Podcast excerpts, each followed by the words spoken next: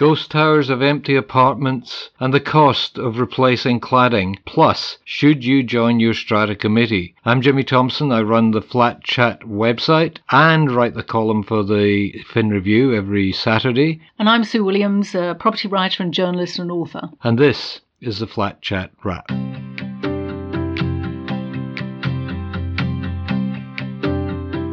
So, Sue, ghost towers. Yeah, was an intriguing piece today in the Australian, wasn't it? Yeah, you know, these uh, this idea that people are buying apartments, they've obviously two years ago they bought the apartment off the plan when the house prices were running really hot. Then suddenly the property market's gone down and they're going, well, we're just going to lock the door. We're not even going to move in and wait until the, the market rises again. Now, presumably, they think they can sell a brand new apartment that's never been lived in for more than one that's been around and had tenants in for a couple of years. But seems like a big financial risk, isn't it? It does, because all that um, rent they're foregoing in the meantime, really. I kind of wonder if it's a bit spurious, really, because of course, you can advertise a, an apartment as never having been lived in before. But if I saw an advert for an apartment that had never been lived in before, I'd think, why not? What's wrong with it? Right. Okay. and as well, I mean, if you get a professional property stylist in to, to style the apartment, they can look absolutely amazing. And if you look at professionally styled apartment versus a never been lived in apartment, which can be quite bare and cold and Mm. a little bit kind of disinfectant-y kind of thing, right. I think the- Disinfectanty. D- yes, a new word. Sterile. Sterile. Okay, thank you. I think the one that's been really well styled will actually do better because they style them to create an emotional response so people will actually fall in love with a property. And I think it would be much more useful for somebody to rent out their property and then spend maybe five to ten thousand on a stylist to repaint and, and kind of put in some beautiful furniture and maybe even recarpet as well. And they'd get a better return for their money. Yeah, I kind of understand the new car smell to, of appeal of a, an apartment that's never been lived in. The off gassing, you mean? yeah, yeah.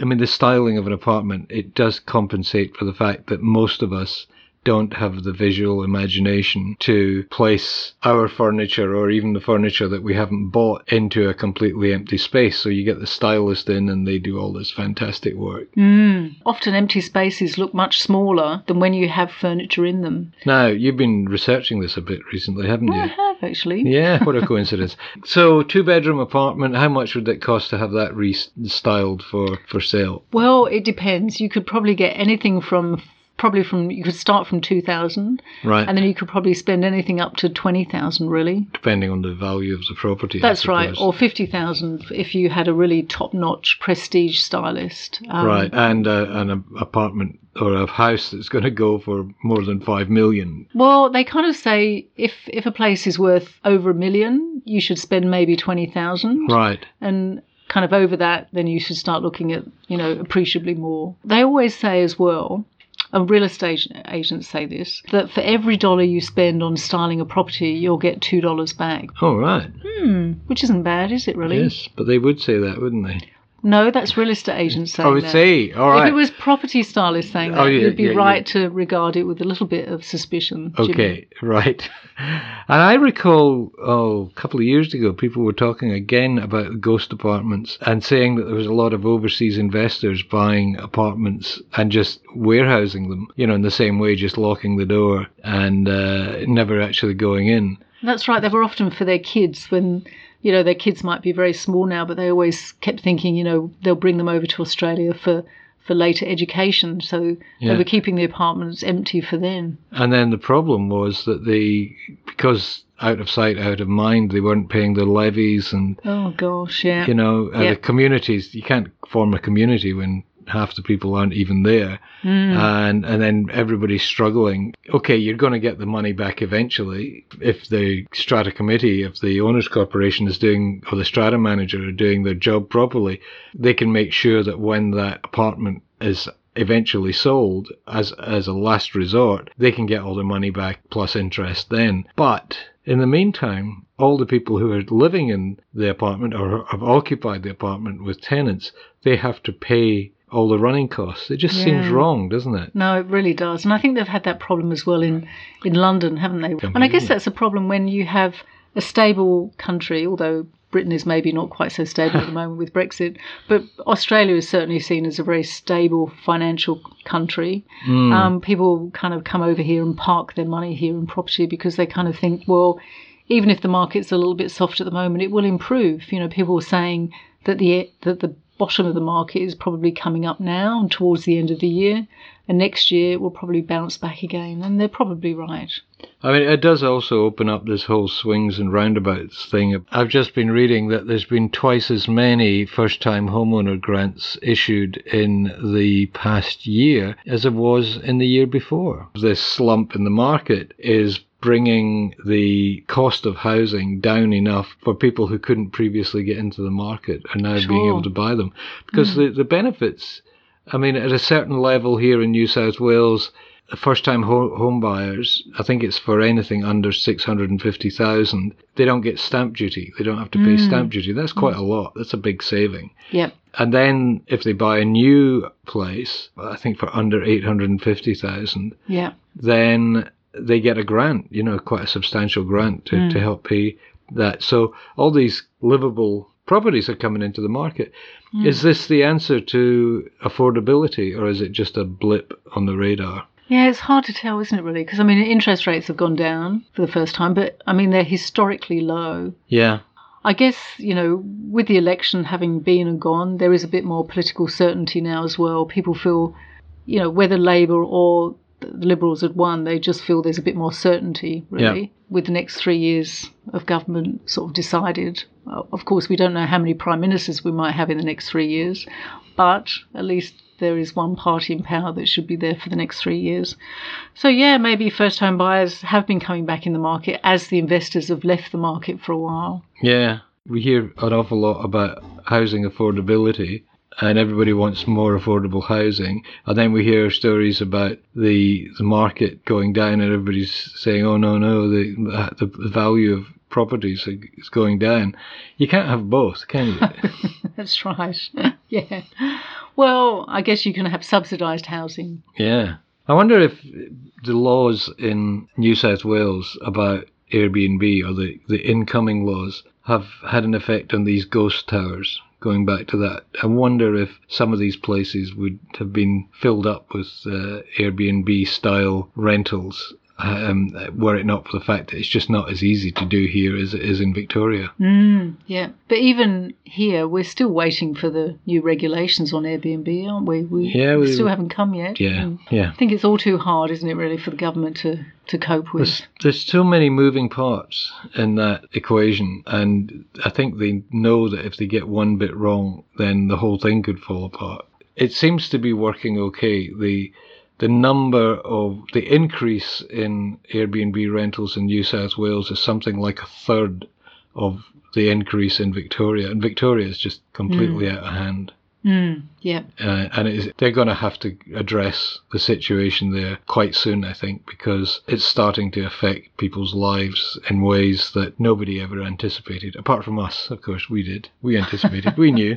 We knew exactly what was going to happen. So between ghost towers and affordability and Airbnb, it's just a constantly moving thing, isn't it? It's very hard to nail down anything. Mm. But we try. The only thing certain is uncertainty. Oh, right. Get that on a t shirt now. when we come back after this, we're going to talk about the cost of cladding.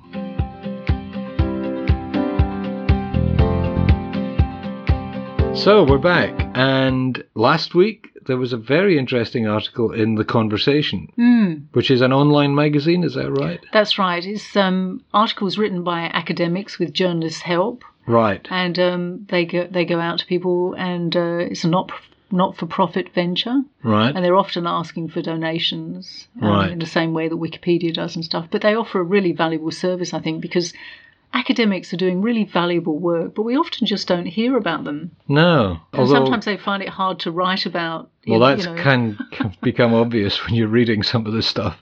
yeah, when you bear in mind that academics have to most of their stuff has to be peer reviewed and it has to be very carefully written so they can't get as emotive as we journalists occasionally do or accessible, really. yeah know.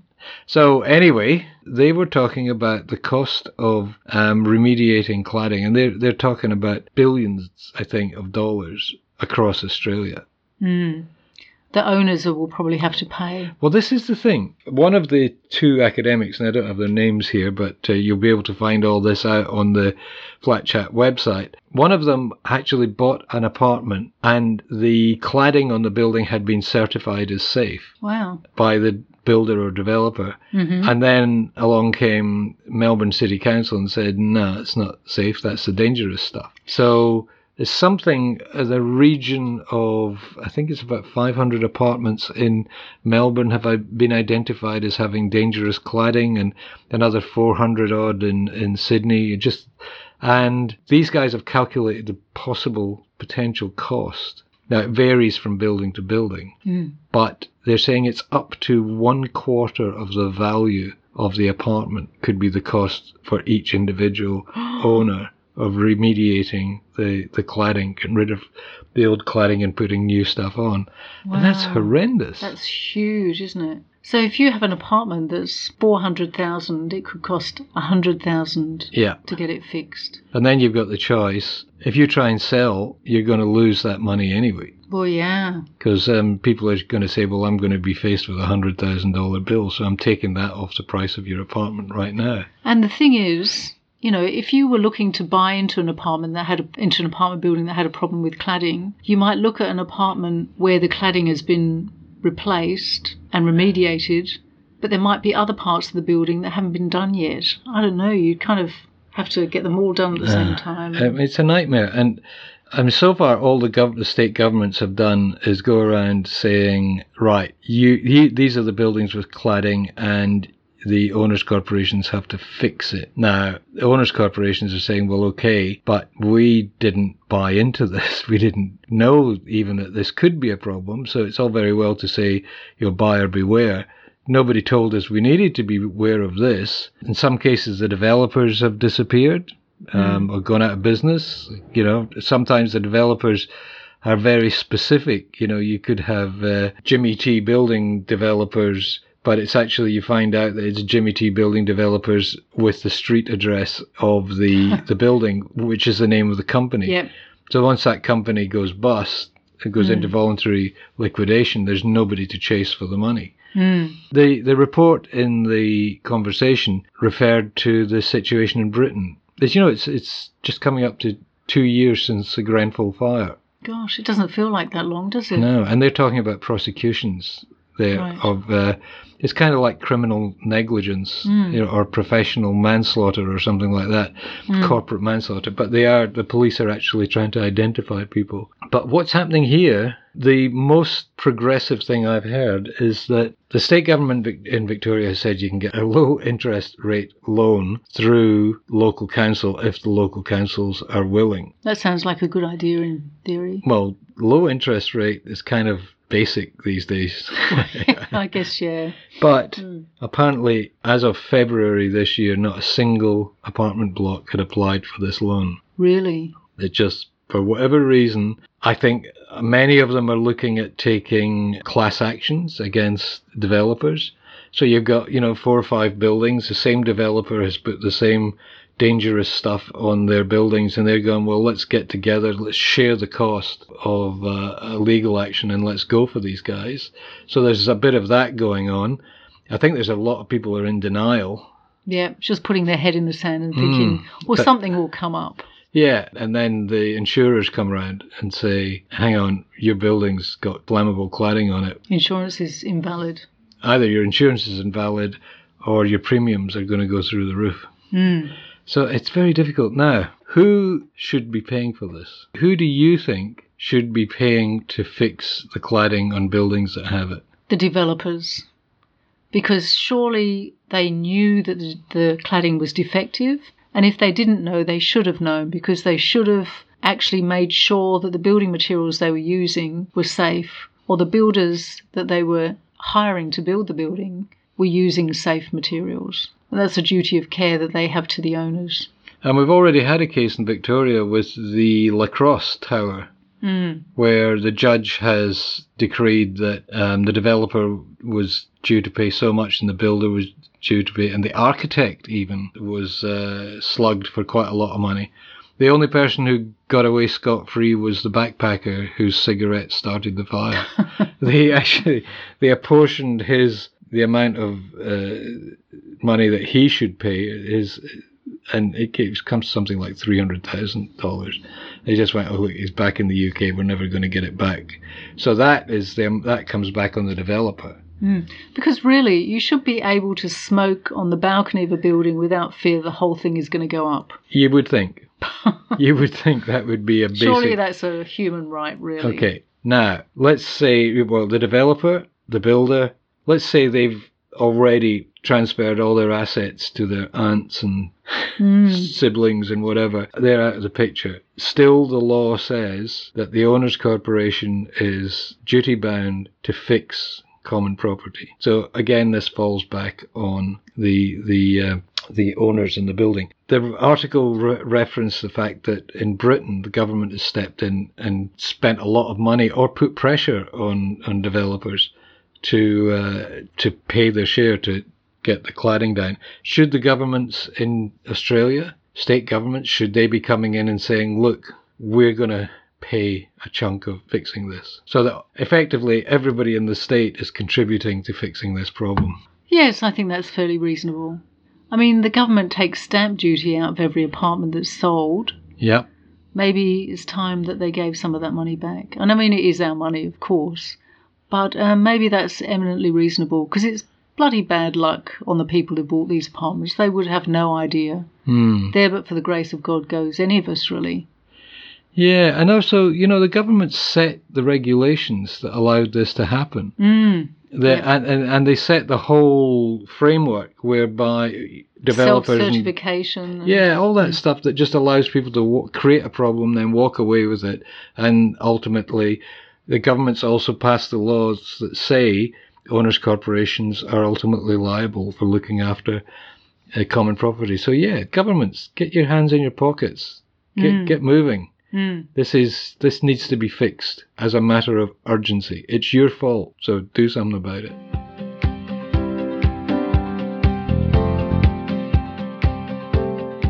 And finally, Sue Williams, you've written a piece for Domain about should you join your strata committee?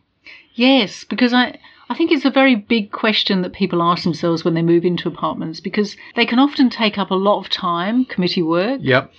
But on the, uh, on the other hand, it's good to have a role in your community. It's good to have a role in safeguarding your investment in a building and trying to make sure the value of your apartment building goes up. It's kind of a community spirited thing to do, really. But on the other hand, it does take up a lot of time. There are some awkward people in apartments. There's always, what a friend of ours said, there was one out of every 50, I think, that's a really awkward person. Yeah, and a strata manager we know said, "Can I manage that building?" Because that's the best proportion I've come across.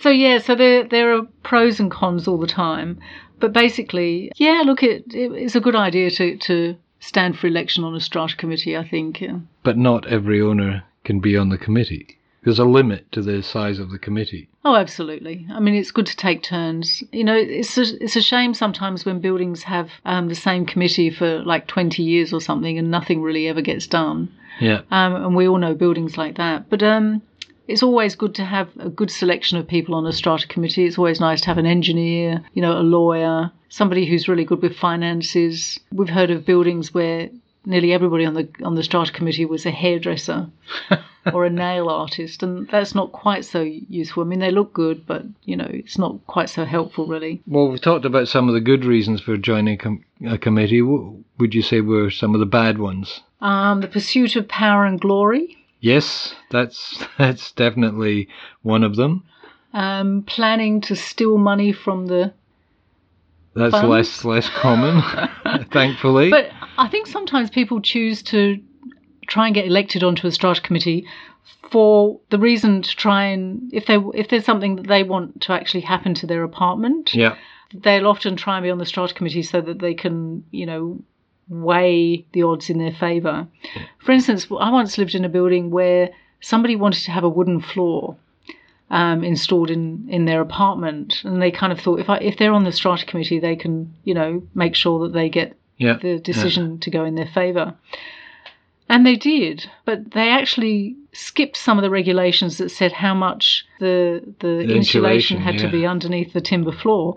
So they actually had the timber floor installed. Then they had a big party. There were many, many complaints about the noise and the echo of, of high heels on the timber floor because it wasn't insulated properly. And then the next week they went overseas and rented their apartment out. Right. So uh, there were problems continued and continued, and people kept trying to. The rest of the strata committee kept trying to write to her and saying, "Well, you know, look, you have a problem with your floor. We need to get it sorted." And she just kept ignoring um, their entreaties. So that was a really bad reason to be on an strata Yeah. committee, and she really put everybody else at a terrible disadvantage. Yeah, and, and the other uh, popular reason, bad reason for getting on a committee is to stop anything from being done. You know, somebody will get on a committee just to, they don't want the levies to go up, is the usual reason, and they will fight tooth and nail and make it very awkward for everyone. Um, because the committee is involved uh, in setting the levies. So Yeah, they, they can't they can't set them themselves, but they certainly present a budget to the AGM, and uh, that's another popular one. But the pursuit of power, Well, on that one, it, it, the, problem is often downsizers are increasingly moving into apartments. yeah, Sometimes they're on a fixed income, they might be on a pension or Yeah. on their own superannuation fund. So therefore, they're really determined not to see any extra money spent, which is a is a real problem because you know there might maybe other people within the building who'd like to see a real improvement in the facilities or the amenity of a building, and Yeah. they just can't get anything done. No, and and the other thing about uh, downsizers and retirees is they have the time to devote. So the other owners are all constantly weighing up. Okay, you know this bloke is always going around and he's looking at stuff and he's so helpful and he organises things, but on the other hand, he's always blocking any innovation because anything he doesn't want. And so there's that trade-off of are we getting this work done for free, but it's stopping the building from developing and moving forward, which is a shame for a lot of buildings. Yeah. Yes, the former chair of the Owners Corporation Network, the peak body for apartment owners, was very famous, Stephen Goddard was very famous for once saying that strata committees can be made up of the unemployed, the unwashed, and the unloved. Right. and what he meant was that there are some times, on some occasions, a strata committee member who may be there simply because there's nothing else in their lives, really. And so, therefore, you know, it's just a kind of a Substitute hobby. for, for Well, a social life. yeah, absolutely. Yeah. Yeah. And that can be an issue if that person isn't particularly creative or, you know, entrepreneurial or community minded or clever. Yeah. Yeah. Yeah. Exactly. It's funny you were talking about the pursuit of power. I remember a story early on in in uh, the life of Flat Chat where there was a building that was having terrible problems with their autocratic chairman, and uh, he just wouldn't allow anything. He was a bully. He he always managed to get himself elected every year by sending out emails or phoning round. Uh, and, the, and these were the days when you could do proxy farming. So he'd just get all these proxies and he got elected every year. And they came to Flat Chat and they said, what, what can we do about this guy? And uh, how can we stop the proxy farming? And uh, h- how can we deal with him? And then it turned out he wasn't even an owner. He was a tenant. and, and, and even worse, the owner of the apartment had no idea that his tenant was running the, the owners corporation, Wow. was running the strata committee. Goodness. So well, at least was- he had a bit of entrepreneurship. yes. So that was a simple solution. Mm. Um, and in fact, you know, in, the reality is that any committee can change their uh, chair in New South Wales, not in Queensland. It's not so easy in Queensland. In, in Queensland, at the AGM, they, they elect the chairman, the secretary, and the treasurer first, and then they elect the rest of the, okay. the committee. Yep.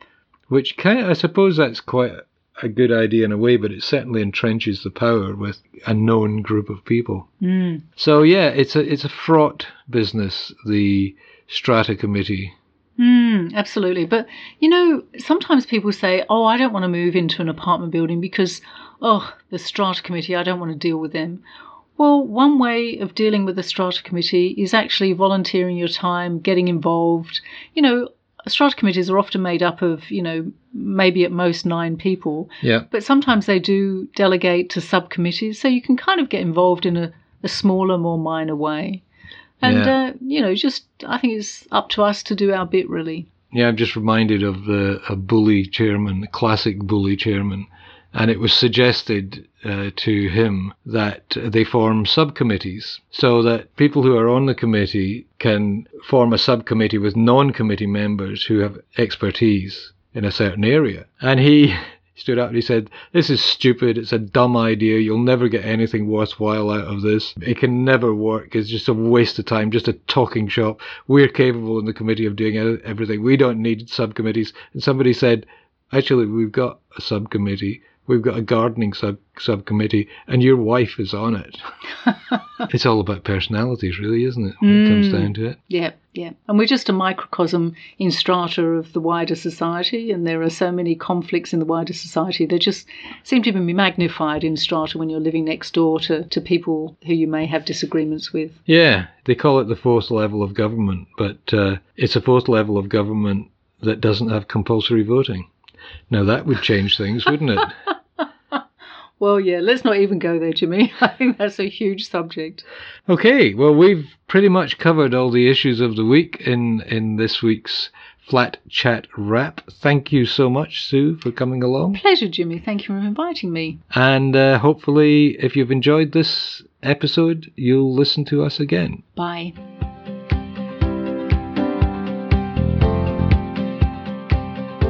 If you enjoy listening to these podcasts, you can subscribe completely free of charge on iTunes or other podcatcher software on your devices. That way, you'll get fresh podcasts delivered directly to your phone, tablet, notebook, or computer as soon as they are posted. Please give us a rating, especially if you like the pods, and we love it when listeners pass on the podcast to family, friends, and colleagues. The more people who listen, the happier we are. And if you want to know more about apartment living or have specific questions you need answered, please go to flat-chat.com.au. I'm Jimmy Thompson. Thanks for listening. Talk to you again next week.